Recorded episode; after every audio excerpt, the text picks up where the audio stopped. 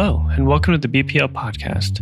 My name is Josh, and this episode is a recording of a library program about James Weldon Johnson's groundbreaking 1922 anthology, The Book of American Negro Poetry. In this program, Jack Marchbanks was joined by artists Dion Custer Edwards, Scott Woods, and Iz Said. All four of them are amazingly accomplished and have a list of achievements that I could go on for hours about, but um, I'll just let them introduce themselves to you as they kind of naturally do in the program. Jack Marchbanks gives a great introduction at the top, and all together they talk about the history and future of Black poetry and art using this centennial celebration as a springboard. This program was generously funded by Jack Marchbanks, the Kreidler Family Fund at the Columbus Foundation, and the Sam and Gail Schmansky Fund. Without them, programs like this would not be possible, and the library is very grateful for all of their support. And with that, I'll turn it over to BPL board member Sam Schmansky to introduce Jack Marchbanks. I want to welcome you to the Bexley Public Library. Uh, on behalf of the library and the Board of Trustees, um, we are incredibly fortunate to have the support of Doug Kreidler and Jack Marchbanks uh, to present this most auspicious event, um, which is the centennial celebration of James Weldon Johnson's Book of American Negro Poetry.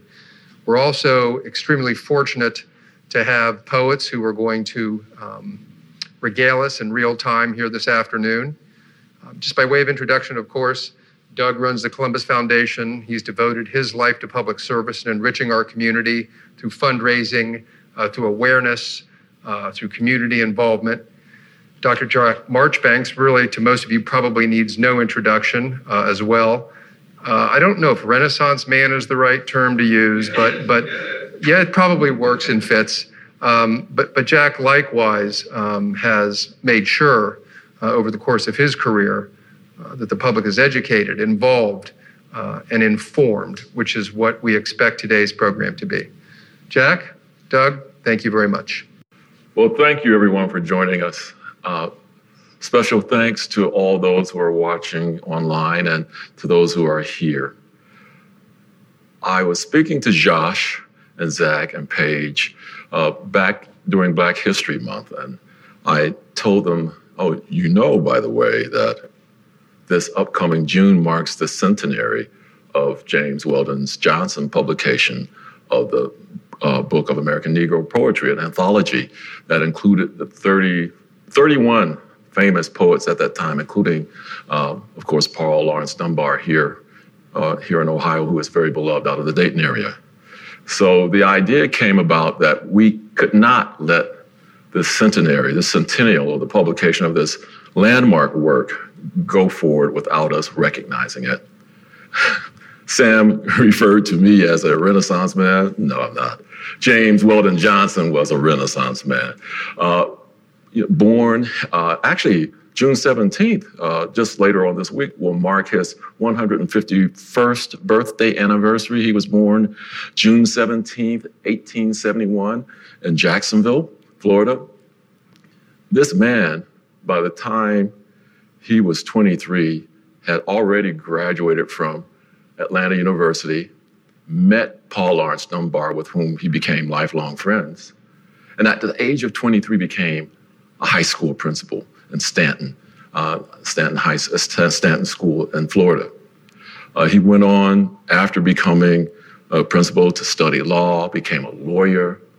Uh, his brother John Rosamond Johnson, J. Rosamond Johnson, happened to be a songwriter. And on the uh, anniversary of Abraham Lincoln's birthday, he chose, they had written this song that they thought spoke to the time that had passed since Lincoln's assassination and looking into the future, 1900. Imagine how we all felt in 2000, the beginning of a new millennium. But in 1900, they were looking forward to the new year, new, new century. And they wrote Lift Every Voice and Sing. And it was actually a group of uh, elementary school students who first performed that song.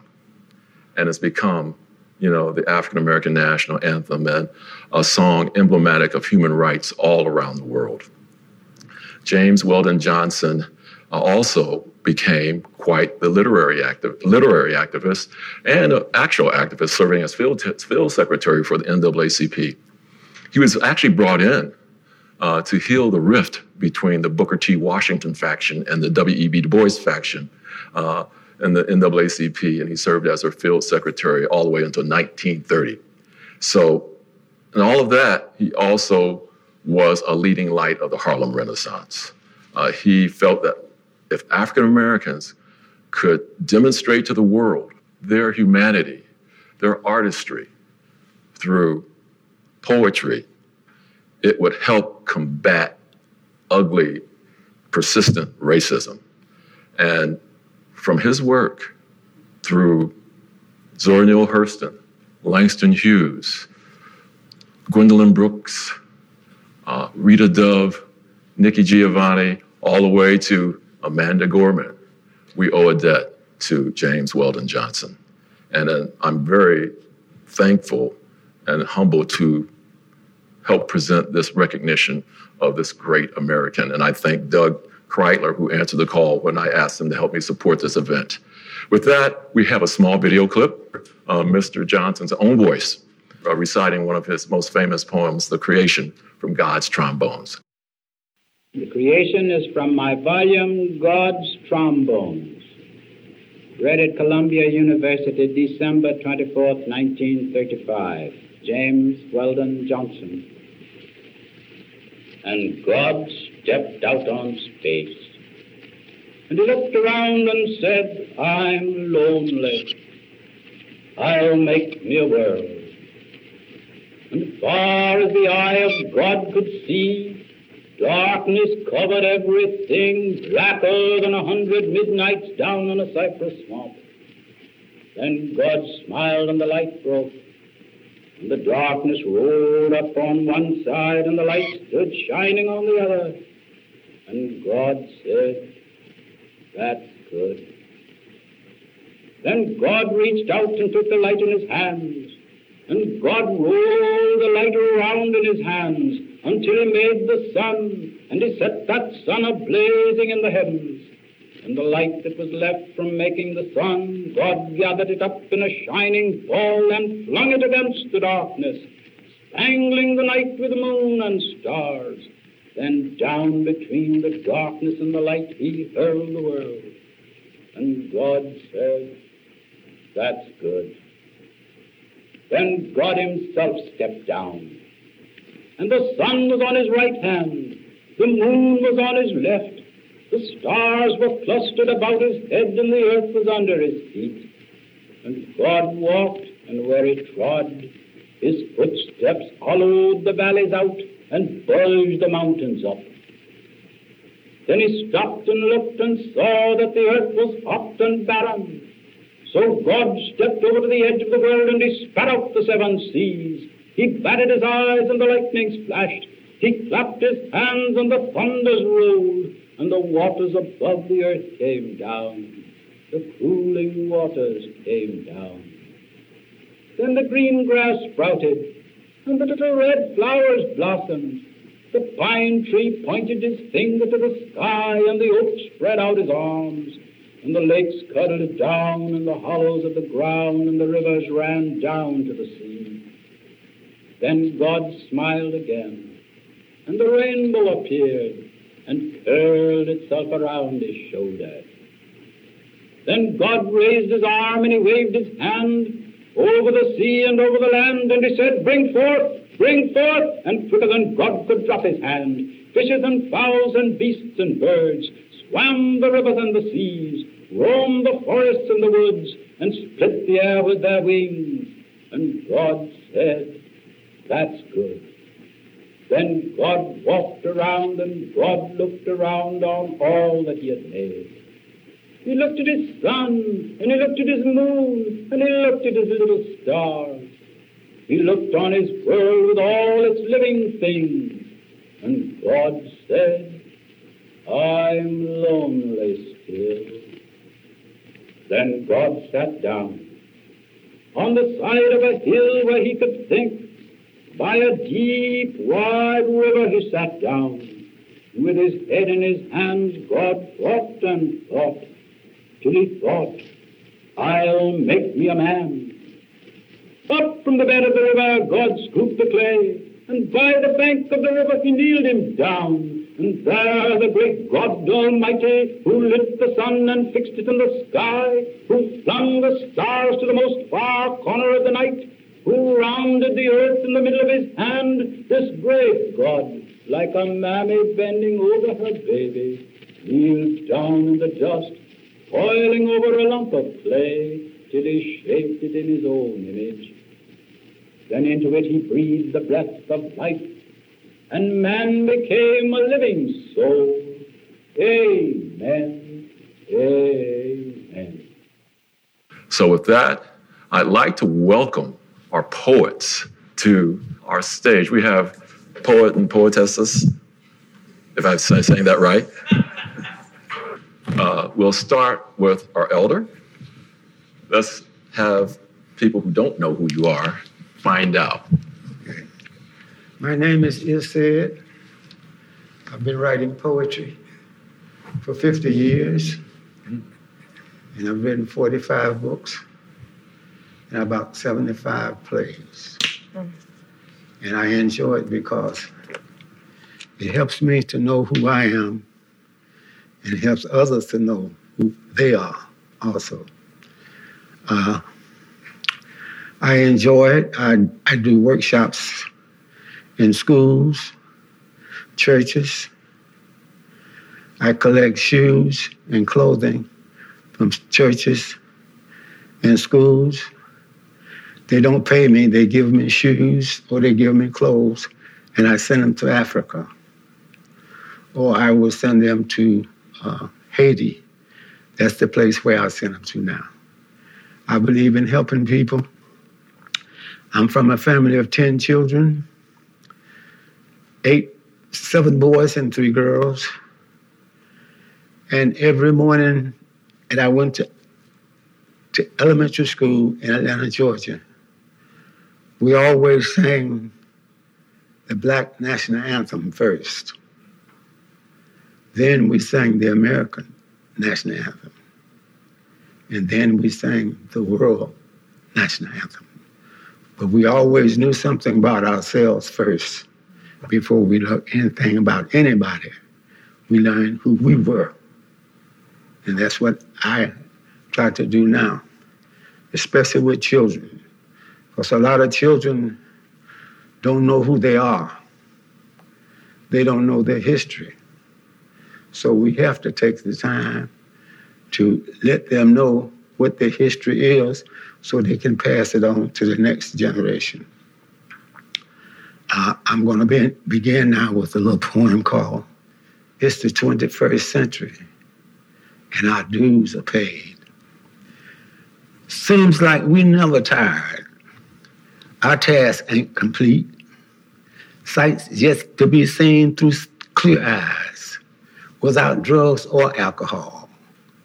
You can tell your mama, you can tell your daddy, but you can tell your folks it's the 21st century and our dues are paid. Going into another world, a world of many sounds, black folks, kinfolk sounds, and we will never fade because it's the 21st century and our dues are paid. Children, children, children, we will give you our strength. Walk into our path it's very direct and clear. Ain't got no time to be afraid because it's the 21st century and our dues are paid. This is our world too. Truth will guide us all the way.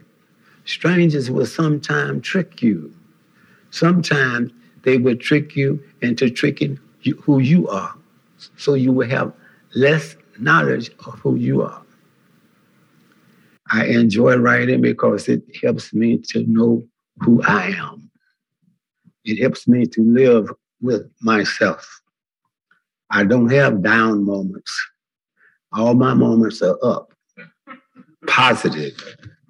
Thank you, Sid. Um, my name is Dion Custer Edwards, and um, I am a great many things um, and identify in a great many ways. Um, but the making I do in the world is often with language, sometimes with sound, sometimes with music. Um, I also am an educator and have spent the better part of my career in spaces where we learn and teach. I tend to work a lot with adolescents, so in high schools, but I also work with the littles too because they're sweet and bright and open and um, and lovely to work with. Um, I am at the Wexner Center for the Arts in Learning and Public Practice, and I head that area. And our endeavors are often education and community based work. I'm originally from Cleveland and grew up with a very rich art education. I think that's how I ended up in in art education spaces because I went to public school and I went to Cleveland Heights all throughout my childhood. Grew up, graduated from Cleveland Heights University Heights High School. Go Tigers! And um, just had a really profound, I would say, art education. It was available to me when there was so little available to me. That was available to me. And I, I think I wouldn't be the person that I am without a free art education that was available to me.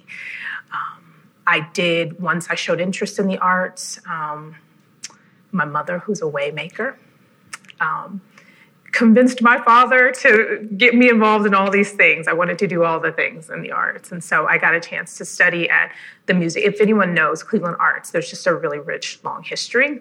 And I studied at the, the music settlement. I studied at the Cleveland Institute of Music for the better part of my childhood on up until I graduated high school. I got to study piano and flute and music theory and voice.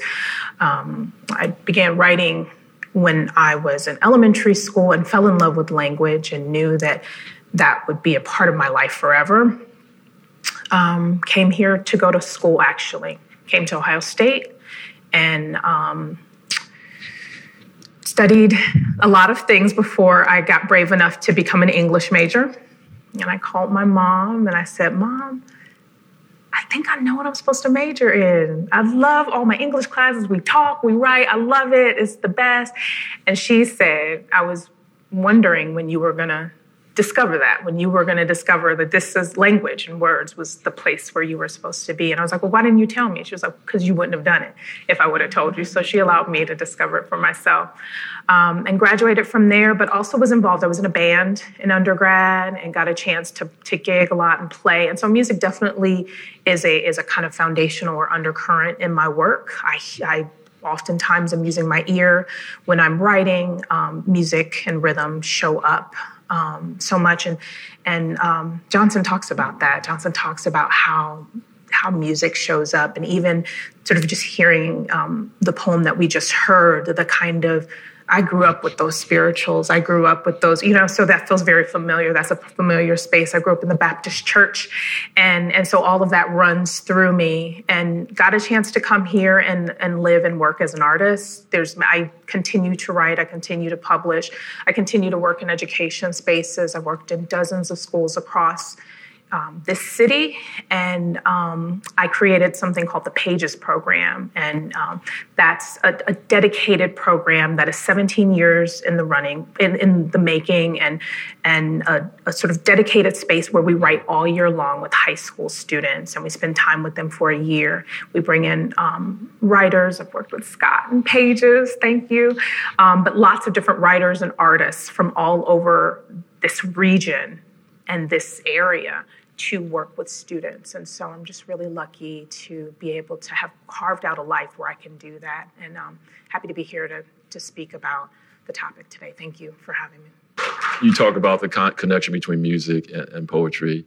And uh, James Weldon Johnson also was an educator. That was his first career, a teacher.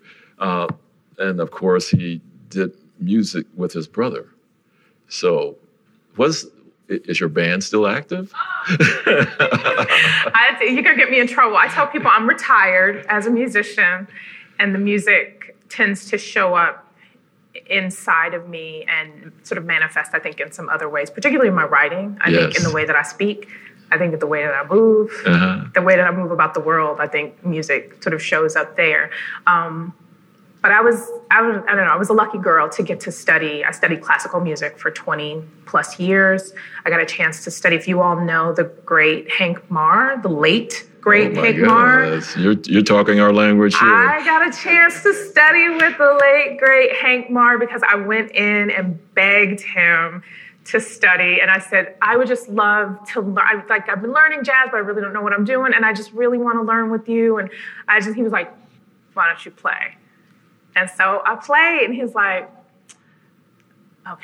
And I wasn't a music major at the time, but. Um, he allowed me to study with him for two years and just you know really sort of teach me some foundational kinds of things around music and particularly around jazz that i think changed me forever particularly changed the way that i write changed the way that i hear yeah.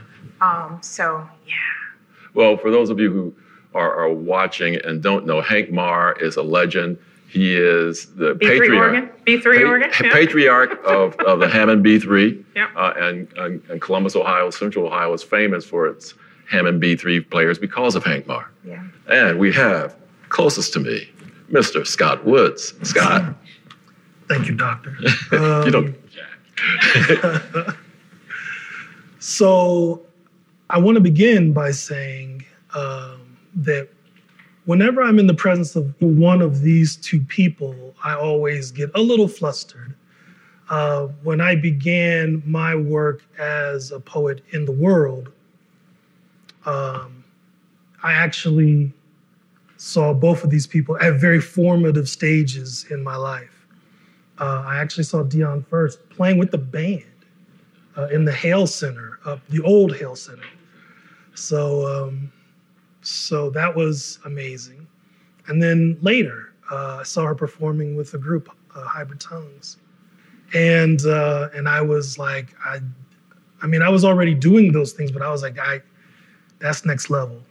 And so as I was coming into poetry and into the open mic world and all of that, Dion was leaving. And so I did not have the honor of um, sharing stages and getting tutelage and, and being able to draw that energy. And so it's it's always amazing to me to share that space and um, and to see her in her her light now. And then his set, of course, um, goes without saying. Uh, when I began performing at open mics uh, regularly, his set was there because his set is always there. Um, set is, I mean, he's the light, right? He's the he's the the path, and um, he was always, you know, pulling poets to the poets that he admired. He would pull them to the side and just you know drop a little knowledge on them, ask them questions. You know, what you gonna do with this? You know, whatever. Does it pay? You know, whatever. And um, and just just I mean, there's there are no there are not enough words to to um, speak to Iset's influence, uh, not just on me, but on on Columbus poetry at large. Right? He's not uh, he is not the um, he is not the godfather of black poets, right? He is the he's the scion of all poets, right? And so, uh, so thank you both for putting me here, right? That's pretty much how that happened. Anyhow, I'm a poet, obviously, but I'm a writer of other things as well. Um, I have done a stint as a journalist for the last four years. Um, I've been running an open mic reading, the Writer's Block Poetry Night, for the last 24 years. Um, I run a nonprofit organization called Streetlight Guild, which is a performing arts organization uh, that has a venue right on Main Street. Um, and we do uh, a focus on Columbus artists with an emphasis on Black artists, not exclusively, but largely. And so we're doing all manner of programming there music, uh, art exhibits, readings, all of that. Um, and I've published a few books, um, like a drop in the bucket next to his said, but uh, but they exist in the world, right? Uh, so that's the resume. Mm-hmm. Um, I'll just add, as far as James Weldon Johnson goes, just briefly, because I know we'll get a little deeper into it. Um, you know, to me, if you're a if you're a black poet, you have to be, I guess, what we're calling Renaissance, but um, that's probably an insufficient term for Johnson. Um, you have to be so many things in this world, right? Um, the poetry alone will not save you. So you have to, you need your people, you need your work, you need their work, you need all of those things connecting. And so Johnson is a, is a extremely powerful example of that in action. And I'll just stop there because I know Jack wants to get into it. Well, thanks, thanks, Scott. And you know, I'd like to open this up to you know, is to Dion and, and, to you, Scott. James Weldon Johnson's main thesis and, and part of what he really challenged all the Harlem Renaissance poets to do uh, was to uplift people via, you know, poetry. Do you think the spoken word can actually have an impact? You know, the, the, the, the poetic word can have an impact on how people perceive you, perceive your people, perceive the politics around them. I'll, I'll, I'll go to Is first because he talks about identity a lot. Uh, I would say so, yes. Uh, the way I got started as a performer, my father used to sing in a quartet. Mm-hmm. He sang nothing but notes, no lyrics. Mm-hmm. So once a month, he would go to Mississippi or South Carolina or Florida, and he would ask, anybody want to go? And I always raised my hand because. I just could not believe that the whole world was like Atlanta, Georgia. yeah. So he, he would let me go, and then I got hooked on it. And then uh, uh, after a while, I started doing my own thing, and he started helping me out and helping me get where I was going. He never gave me any concrete advice, but he gave me some some things that I needed to know because he was he was a, a, a gospel quartet saying nothing but notes, no lyrics. Mm. I said I did lyrics, but no no no gospel. so we had a lot in common, mm-hmm. and that's how I learned how to learn the business from from watching him and his quartet. It was four of them. They was together for about 55 years. Wow. I can imagine, you know, a gospel quartet and a harmony, but you know, think of someone like the Dixie Hummingbirds or you know, yeah. Pilgrim Travelers. Right, right. I, you know, just imagining that song, that that songcraft without words. That mm-hmm. that's spectacular. It was. It was. Did that sense of what you heard in the music uh, infuse the way you wrote poetry? Uh, not necessarily, uh-huh. because once I finished high school here in Columbus, I joined the service. And when. I was in the service, I had the opportunity to, to travel the world. Because mm-hmm. I wanted to know what the whole world was like. I didn't want to know what Atlanta was like or mm-hmm. Columbus. Mm-hmm. I wanted to know what the whole world was like. Because I just could not believe that the whole world was like America example, to go to Japan, Okinawa, Korea, Formosa, Formosa Bangkok, Philippines, France, Germany, those South Africa. And, and by that, I learned how other people live. Hmm. And it helps you to get have respect for other people. Respect and perspective. Yes, Thank you, sir. Yes, indeed. Dion.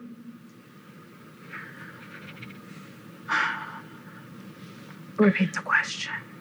You know, the the power of poetry to uh, ennoble and uplift, yes. you know, unoppressed people. Yes. Literature writ large in some cases. Yeah, you know, I do think there's something about language art i'll say it widely about art mm-hmm. but i'm definitely thinking of the mm-hmm. literary tradition i think there's something about making with language mm-hmm. that allows us to see hard things, hear hard things, shape hard things, um, and really um, craft lines that even as they are hard, they are beautiful mm. or hard to not read yes. or hard to not turn away from. that's what I think is really powerful about poetry um, is that the crafting of a line takes so much effort. Yes. And, and, there's some patience. Sometimes you can be working on things for years, one piece for years, or a body of work for years. And um, there is a kind of experience that you have to have in the world to, to sort of show up in in the language. I think what what Johnson was doing with this work here, mm-hmm. and I think what what poetry can do, does do, will do, is show us things about our humanity. And I think art does that. Art does that in a way that um, I think can be unexpected and surprising, can sometimes be deeply painful. But the art, when art does it, it's like this might hurt a little, this might sting, or this might open up some emotional space for you, but I'm not going to leave you here with it. I'm here with you. And so the artist asks for that kind of exchange with the reader, for instance, and says, I'm here with you, actually. And, um, and in some ways, as I was reading through this text again and again, I was thinking about the lessons elders have taught me. Mm-hmm. I also remember it said pull will pull you aside. I mean, I was at the Hale Center too, right? and just being with this it said and just being young and thinking you know you don't know anything, right? I still don't know. But like being young and thinking you know some things, thinking you writing something. And so what what okay, come let's talk about that a little, you know, but then also very encouraging. And in some ways, the elders, I mean, they just continue to raise us. And in some ways, of reading these works, um, and I'll say something about um, it being heavily male, but we'll talk about that later. Mm-hmm. Yes. Um, but um, sort of reading these works and hearing my fathers. Uh. And when I say my fathers, I say my grandfathers and my uncles and my father, and in all the, the those those sort of men or male perspectives in my life, and how um, you know some of the some of who I am how they raised me. Um, but then also some things that um, were not, that were also hard. So, really looking at how the mothers in my life and the fathers in my life had a life of their own that didn't have anything to do with me. They had their own lives. And that sometimes, oftentimes, shows up in my work. I write about how folks came up from Georgia, from Alabama, and moved to Cleveland I think about how maybe my parents made art even more available to me to smooth out my blue collar edges and to do a little something else with this girl from Cleveland. Maybe you'll do a little something, right? So I do think art can um, can show us things that are hard to look at or to see or to feel. Um, and give us enough space to feel it and to honor it, yeah. remind us that we're human. I am glad this is being recorded because I really like what you just said, and I didn't, I didn't have a chance to write it down. Very profound, great analysis, Deanna. And, and, you know, you think about, you know, your your point that art, particularly poetry, allows you to address something that's hard or or ugly, and but you don't leave the person there. You you bring them to a resolution mm-hmm. or at least hope. Yeah. I, I, was just thinking of some of the poetry in, in recent years. Uh, you know, of course, we've had you know powerful African American women. You know, offer poetry at inaugurals. Goodness gracious, you know, Amanda Gorman mm-hmm. and, what she had to say. Mm-hmm. And of course, uh, Maya Angelou and all mm-hmm. the things she had to say mm-hmm. uh, through poetry, things that probably would have started, you know, some type of, you know, social mm-hmm. media firestorm had they been spoken on media, but mm-hmm. speaking, standing in front of a microphone and doing it with poetry uh, really allowed people to look at some things they would rather not look at or would look away from. So thank you for that. Scott. I assumed the question was rhetorical. Um, uh, no, it wasn't.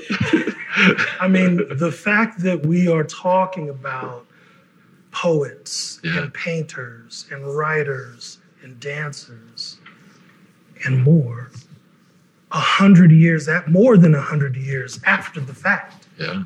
When we talk about the Harlem Renaissance, that's what we're doing. Um, it, it seems very I mean, it's it's easy to do, right? You just drop the Harlem Renaissance anytime you want to talk about Black people in America.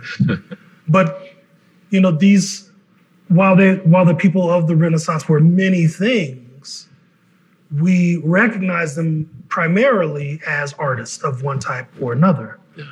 And so clearly, that work does work mm-hmm. as something right? As activism, as nation building, as historical record. Um, as you know, you could run that list. I could run that list all day. Mm-hmm. Um, as someone who does work uh, in the artistic community, as a you know art curator, as um, you know, as an essayist, as a journalist, as a person who hires musicians, who hires artists for projects and various things. I am always cognizant of the example uh, of the Harlem Renaissance. I put, I created a Harlem Renaissance show specifically to bring that work uh, into the present again to show its relevancy, right? It's it's not just historical. If it's just historical, then it can't hurt you. Yeah. Right. It, it does. It doesn't necessarily have to change you at all. You have the option as to whether or not you will allow it to change you. But if it continues to be relevant, then you, you cannot deny its power. Yes. Good point. And so it's, you know, this book, this session, these words, all of that works. It's working right now, you know? Thank you. Is do you have another poem you could grace us with? Yes, uh, I have a short one here. It's called It's About Life and Death. We born, we live, we die. Our bodies returns to dust, which makes the things grow. Along comes some water and makes mud. Hmm. So be careful what you step in. It could be my life. Wow.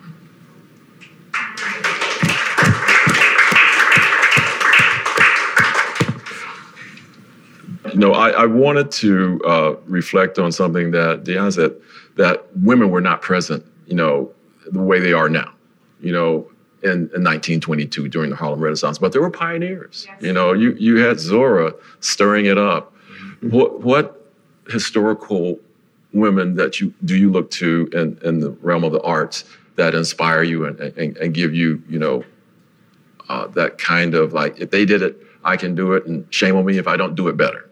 Thank you. Thank you for um, that question.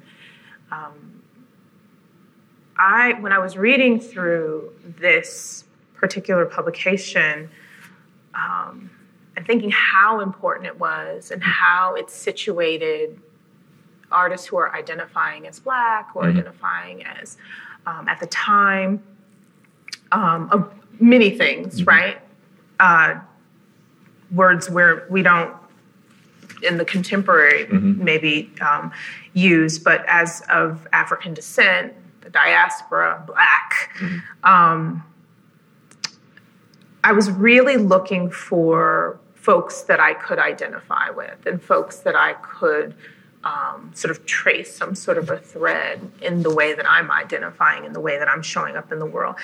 And I, I really began to um, spend some time with Anne Spencer's work yes. and Georgia Douglas Johnson. Georgia Douglas Johnson, yes. And I wanted to study at Oberlin Conservatory too, like Georgia Douglas Johnson. That was a dream of mine for a really long time. I didn't end up studying there, but for a really long time, that was a dream. And um, Georgia also studied at Cleveland College of Music. So um, there's this Ohio literary tradition yes. too that I that I think is really important, and um, folks should sort of really go look at who are the writers um, that are that are writing in and around Ohio that may have lived in Ohio. I mean, obviously.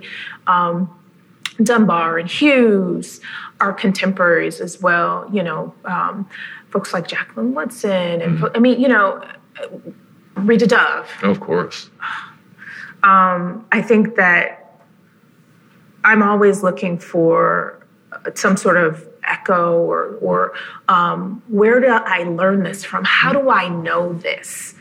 Um, and so I, I, began really sort of looking at Anne Spencer's work and looking at um, Georgia Douglas um, Johnson's work and saying, oh, yeah, this is where I got this from. Um, would you care to read one of your favorites? I, I might read a line or two because, you know, some of this work I found not it's beyond this this publication. There Correct. is a piece that I want to sort of point out a couple lines, but um, Georgia Douglas Johnson says, "A woman with a burning flame, deep covered through the years with ashes. Ah, she mm. hid it deep and smothered it with tears. Sometimes a baleful light would rise from out the dusky bed." And then the woman hushed it quick to slumber on as dead. At last, the weary war was done. The tapers were alight. And with a sigh of victory, she breathed a soft good night. So I think about how Johnson writes about, um, I don't know, the heart of a woman and strength. And, um, you know, in the world, uh, she said, Your world is as big as you make it. I know, for I used to abide in the narrowest nest in a corner, my wings pressing close to my side. But I sighted the distant horizon where the skyline encircled the sea, and I throbbed with a burning desire to travel this immensity. I battered the cordons around me and cradled my wings on the breeze, then soared to the uttermost reaches with rapture, with power, with ease. Mm-hmm. It's that kind of a sort of a wishing, but also that kind of inner strength, inner life, inner light that I didn't I didn't make that up. So mm-hmm. when I write in that tradition, or I write looking for the light, or I write when it's dark around me and I'm looking, looking, you know, looking for for spaces to breathe. Um, you know, drawn to writers that um, that have come before me, that run through me, yes, um, and that have taught me and will continue to teach me. So I found myself looking through this work for for women and for voices that were um, that had experiences that were either similar to mine or remind me of the mothers and the sisters and the daughters that um, that encir- that have encircled my life. Thank you. Well said. I'm going to kind of touch on the question you just asked Dion actually mm-hmm. in while we're doing this. You know, the absence, the seeming absence of women, you know, being heralded in that movement, uh, it's real um, and it's sad. Um, and the deeper that you dig into that movement, the sadder it becomes when you realize that that movement began with the efforts of women, True. women editors, women writers, Ida B. Wells, women journalists, right? Mm-hmm. And so that's where that movement comes from. And then for various reasons, and there are a couple of excellent books on this, recent books on this. Mm. One of them is uh, The New Negro, not the old The New Negro, but one that came out a few years ago. It talks about um, Locke very specifically and in great detail, and about how you know some infighting kind of made the Renaissance happen and made certain things like women not happen, right? Anyhow, uh, all of that is to say, you know, to me, um, you know, the the art still functions. It's art, right? It's art. It's always going to function.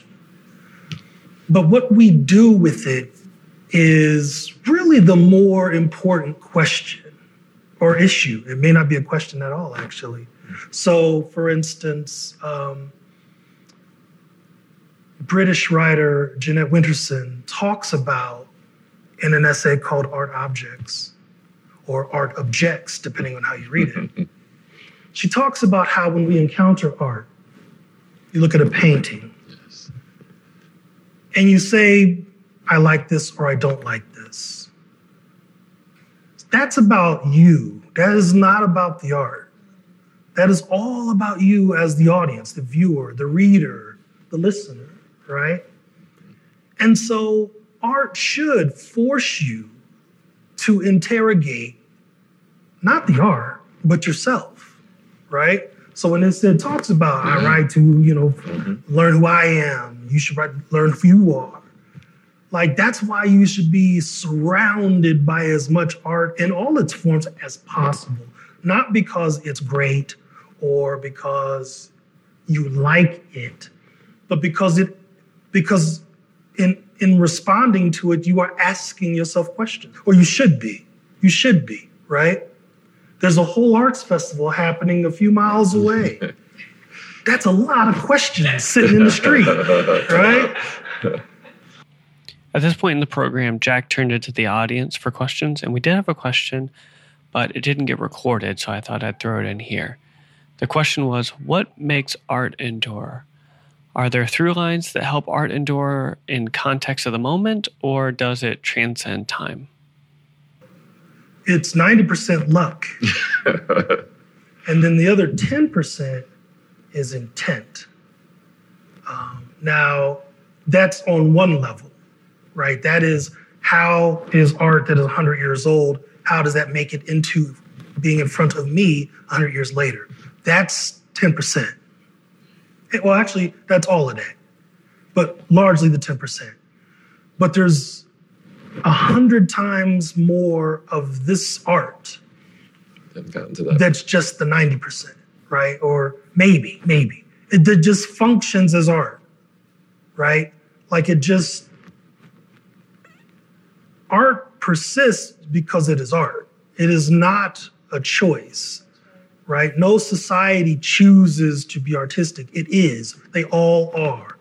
Even when that art is merely functional, it is still art. They perceive the value of it as a thing that must exist for something to function, right? And so a vase is not just a vase, right? It's not just a jug. It is an artistic jug. It is a cultural jug. It is a historical record. It is a story, which is so many other things on top of that. And so art does that whether we acknowledge it or not, right? A cave painting that we have not discovered yet is still a cave painting. It is still in some function art. So if the question is how do we make art persevere beyond social, you know, means and taste, flavor, that's that 10%. That's that intent. We have to want that. Yeah. We as a society, as a community, as a city, as a family, as a couple of people sitting on stage, well, we have to want that to happen to make, and we can make that happen. It's never been easier. It's never been easier.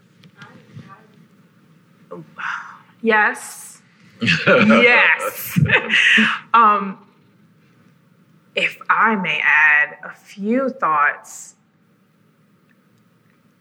to how you summed it up in such a way that I don't know, there's something you keep saying that's resonating with me about art doing a kind of work. Art is laboring, it's laboring. Whether we recognize it or not, whether we even feel it or not, it is laboring. This stage is laboring, this building is laboring, these words we have in our pockets are laboring. We are laboring. Now, some of us are laboring in a way that others are not. But art is laboring, and art has created a kind of infrastructure, a kind of cultural infrastructure that I appreciate what you said about whether we acknowledge it or not. It is here. It is the history. It is our histories, our cultural histories. histories. It is the evidence of our humanity. And so we can take that and say we like it or we don't like it. We can take that and collect it or not. But at the end of the day, it just is and great societies and cultures allow that infrastructure to exist, preserve it, care for it, support it, resource it, acknowledge it.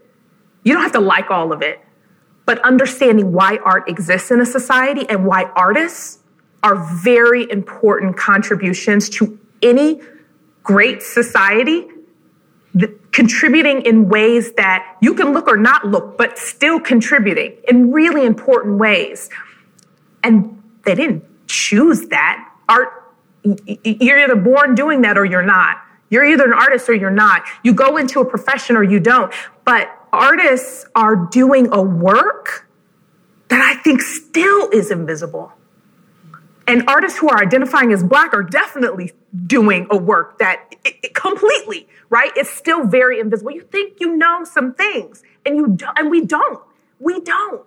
And so, in some ways, that endurance question is an interesting one because it's like, I would then say, because art has us in inquiry, I love that, yes. Um, how might we endure? Because we can ask the question whether or not art will endure. I'd like us to really think about that in the context of how might we endure. And I'd like to uh, add to all this wonderful commentary something I, I in my studies I, I read has, has, resonated with me for over a decade. It's something that Lorraine Hansberry wrote, mm-hmm. and she, and she said by concentrating on the authentic, the the details of your life, which is what Is-Said does, and I think that's why he's such a genius poet by concentrating on that particular, that specific part of your humanity, if you do it honestly and authentically, you discover something that's universal. And that universal is what lasts. We'll let you have the last words, Mr. Said. okay. Some years ago, I met uh, Ossie Davis and I started sending him some of my books. Oh, see. And he would critique them and he would write them back and let me know what he thought of them. But he said, uh, I like your work, but you're hitting them too hard. Ah, you're hitting them too hard? so he said, he said, what you need to do is hit them hard and make them laugh. And I found out that works. Thank you for tuning into the BPL podcast today. I hope you enjoyed. To find out more about the Bexley Public Library, including upcoming events, visit our website at bexleylibrary.org or the handle at Bexley Library across all social media platforms. Special thanks to Mofo Deep for lending us their song Bourbon Neat for the podcast. Please check out all of their music at fomodeep.com. You can email me with any comments, questions, or suggestions at podcast at bexleylibrary.org. Thanks.